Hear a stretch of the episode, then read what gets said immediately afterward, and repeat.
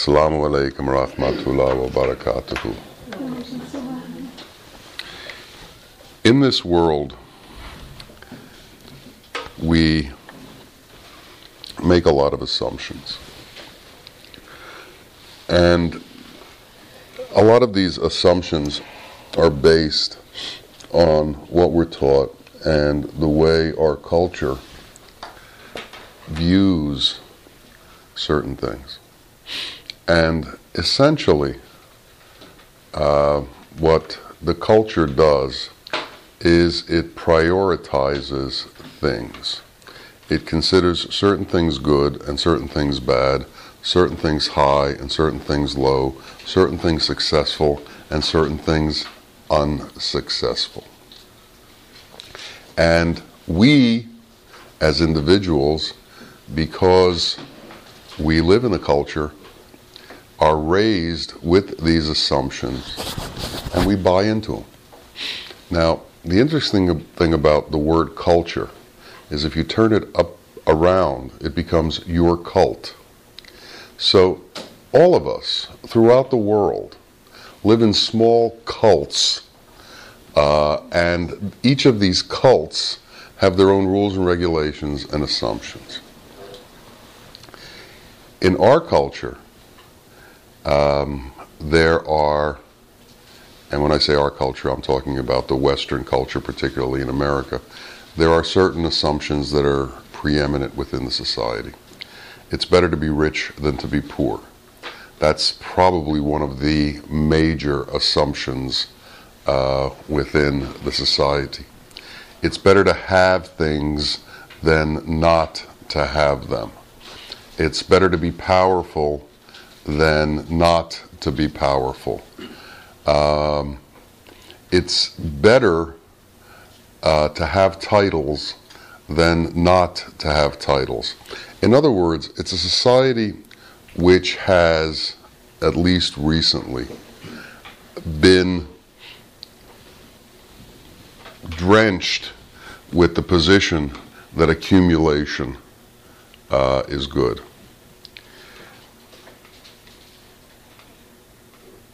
I was just uh, away, and uh, it was a friend I hadn't seen in a while, and he had been deteriorating uh, mentally. And I'm told that it's gotten to the point where now he walks around collecting things on the streets and bringing them home, and his house is full of things. Uh, I think the modern terminology for that is hoarding. And his house is so full of things now that he has no room uh, to move around. Now, if you just look at the culture of having as opposed to not having, with having being better, he's reached the penultimate.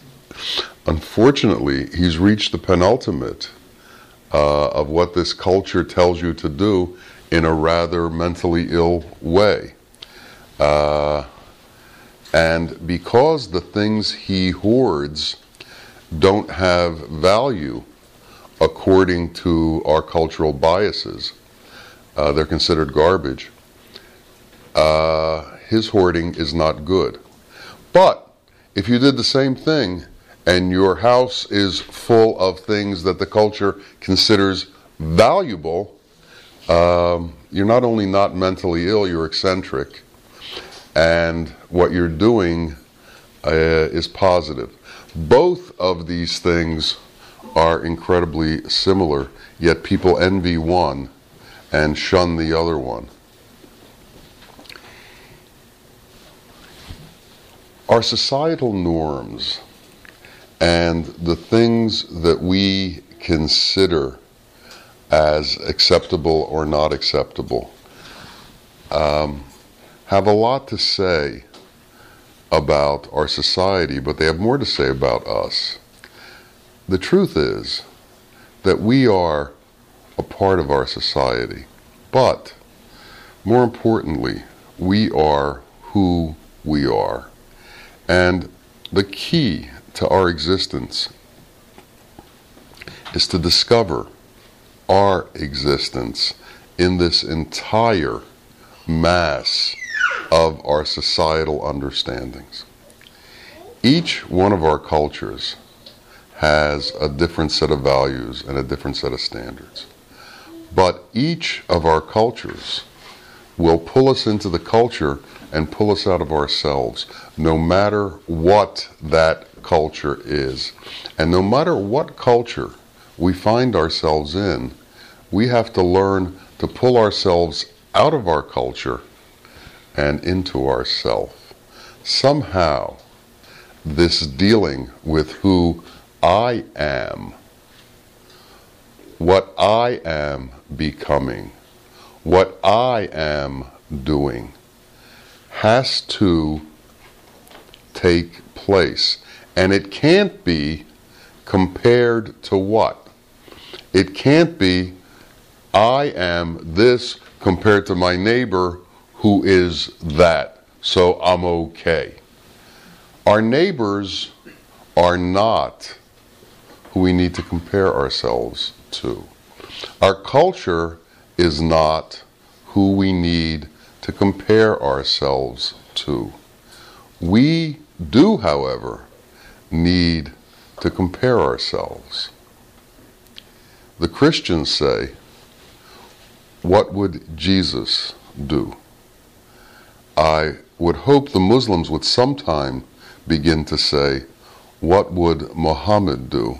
Unfortunately, they have pulled Muhammad out of a lot of Islam, uh, which is one of the problems with Islam uh, right now. It needs more of Muhammad in it. But we need we need prototypes that we compare ourselves to that are like that.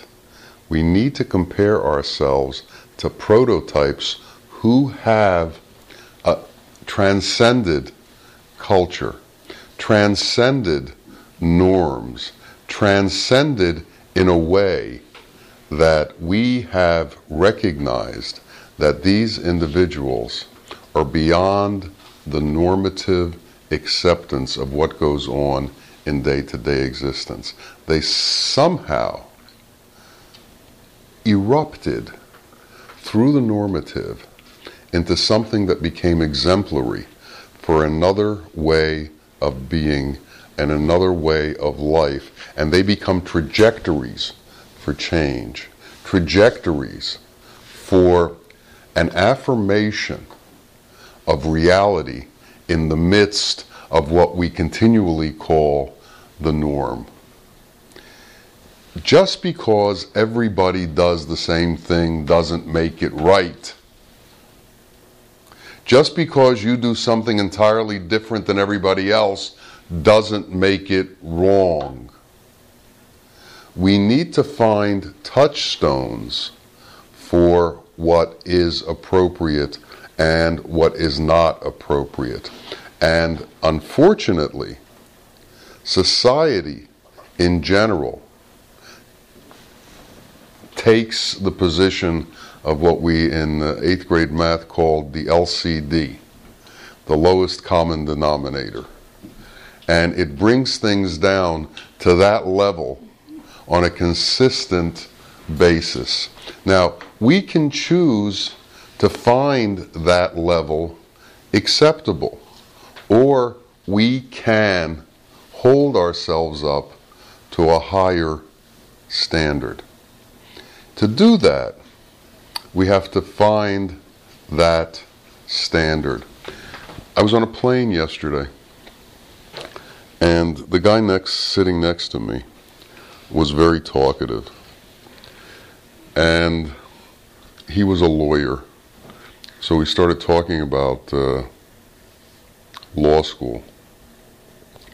And I realized that I was busy while I was in law school looking for something. It had nothing to do with the law, but I was busy looking for something.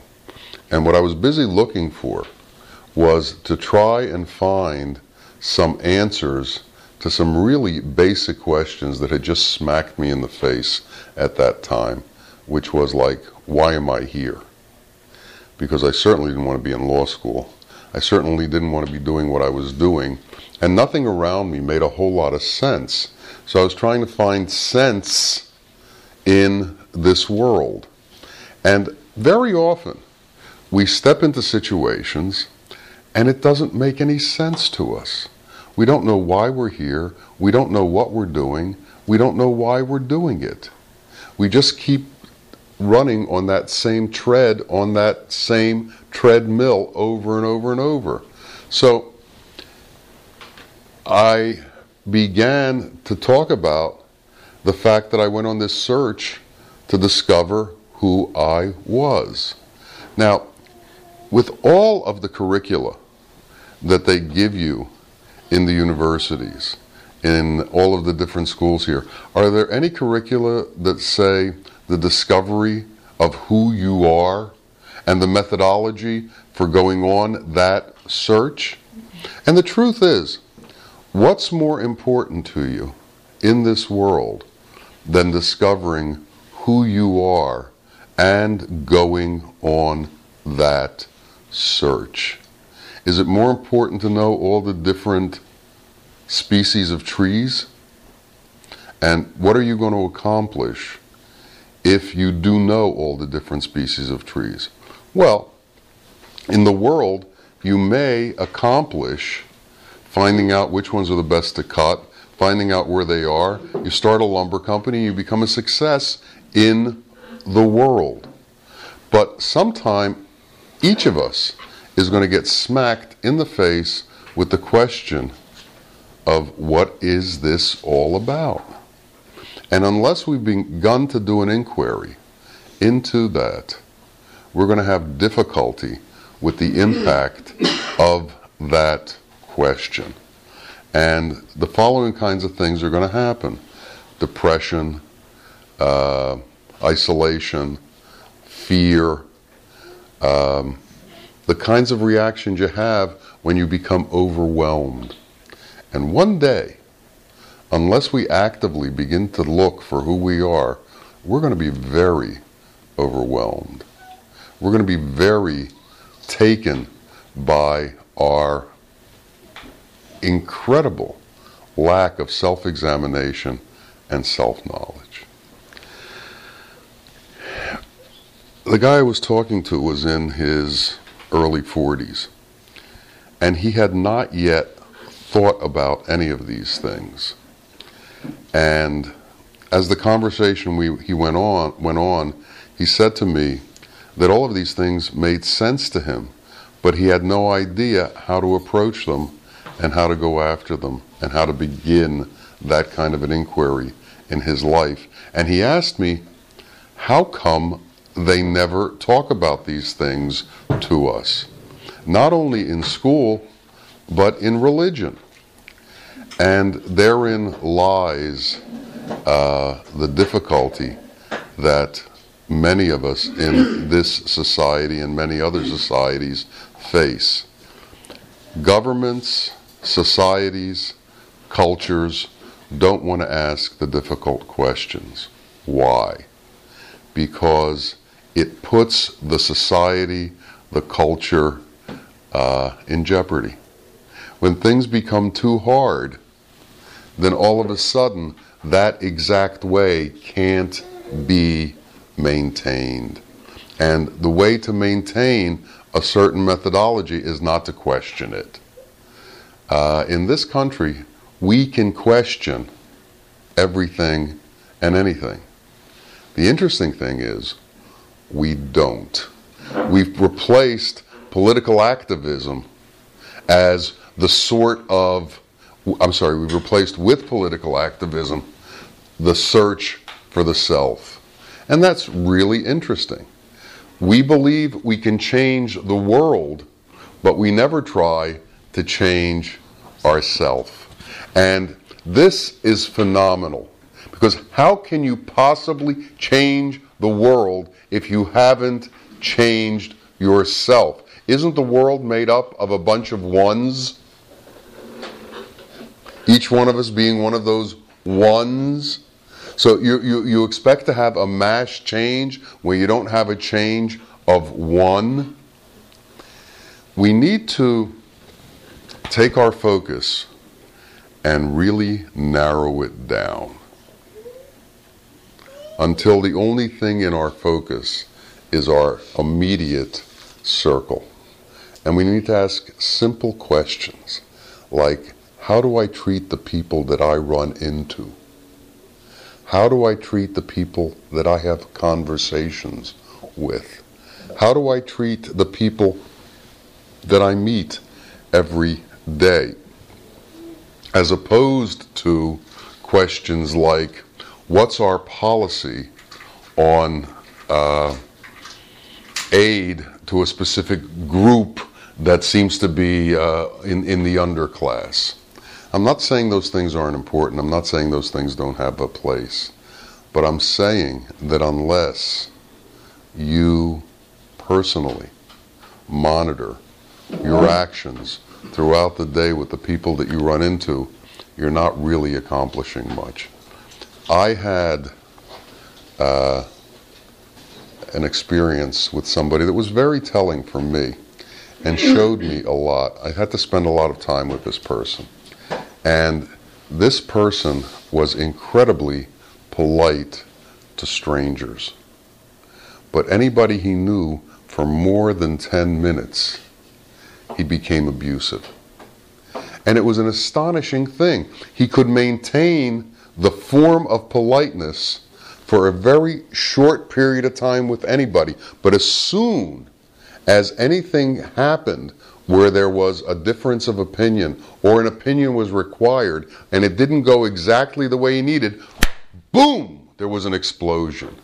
Yet, as long as he only met you for four to eight seconds, and as long as he kept moving, that polite nature was quite astonishing, and he was an incredibly appropriate being.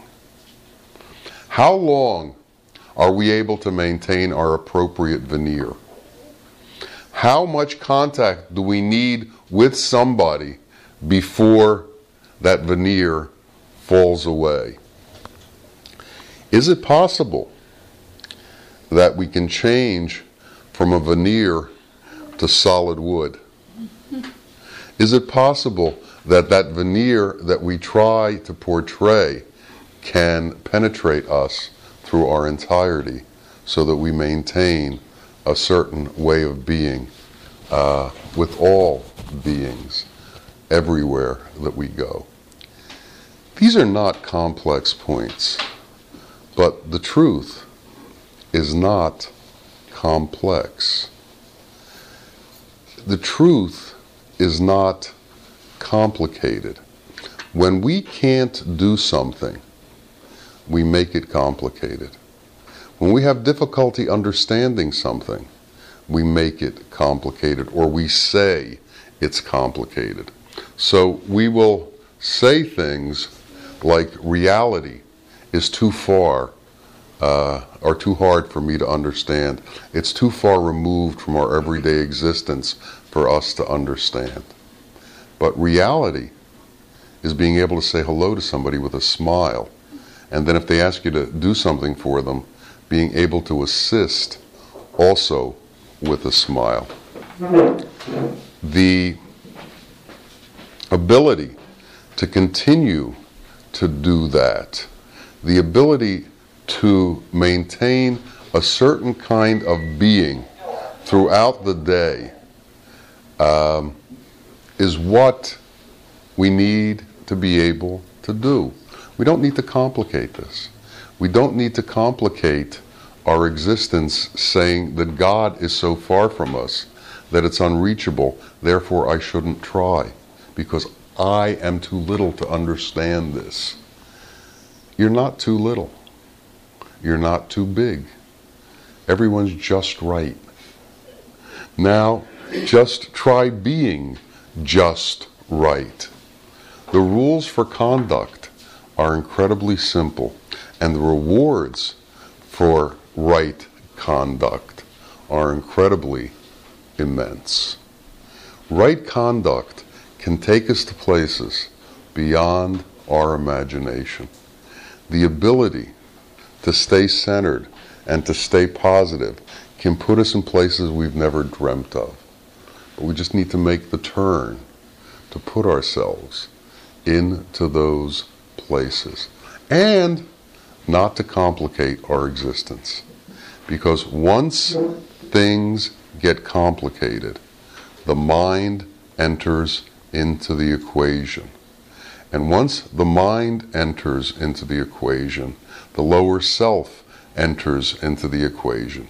And the lower self is ruled by the demonic forces.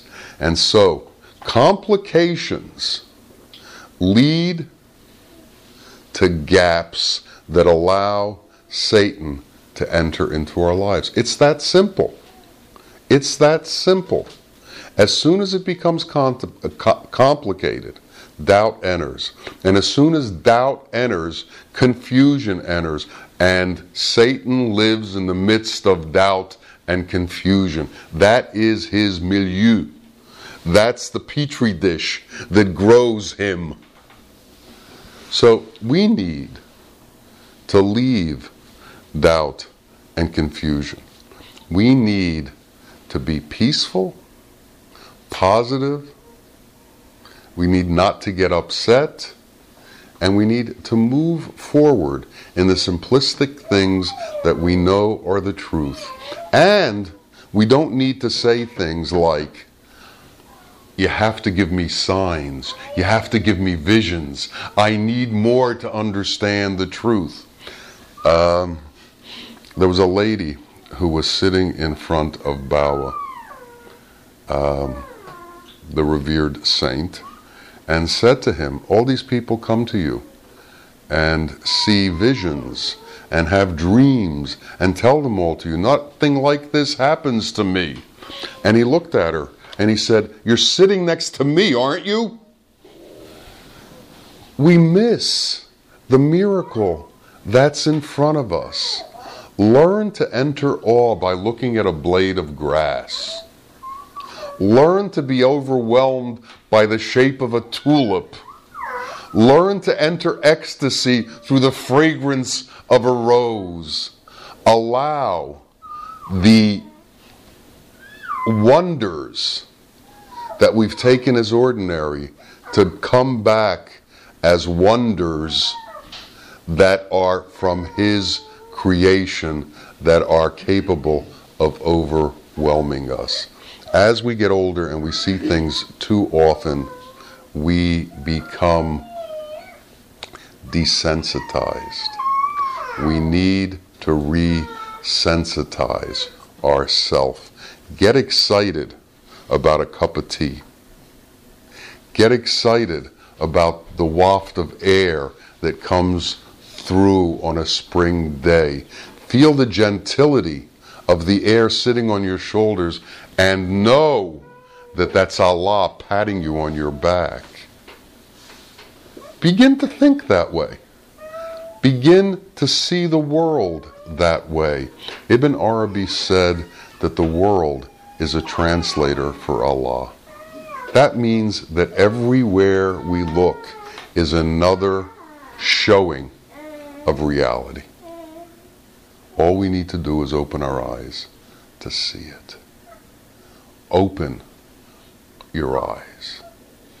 And if we have trouble, ask Allah to open our eyes. Ask Him to open our ears. Ask Him to open our nostrils. Allow us to know Him through our sense of smell, through our sense of touch, through our sense of hearing. All of these things are available to us so that we can know Him. May it come to pass that we do know Him. Amin. Amin. Ya Alamin.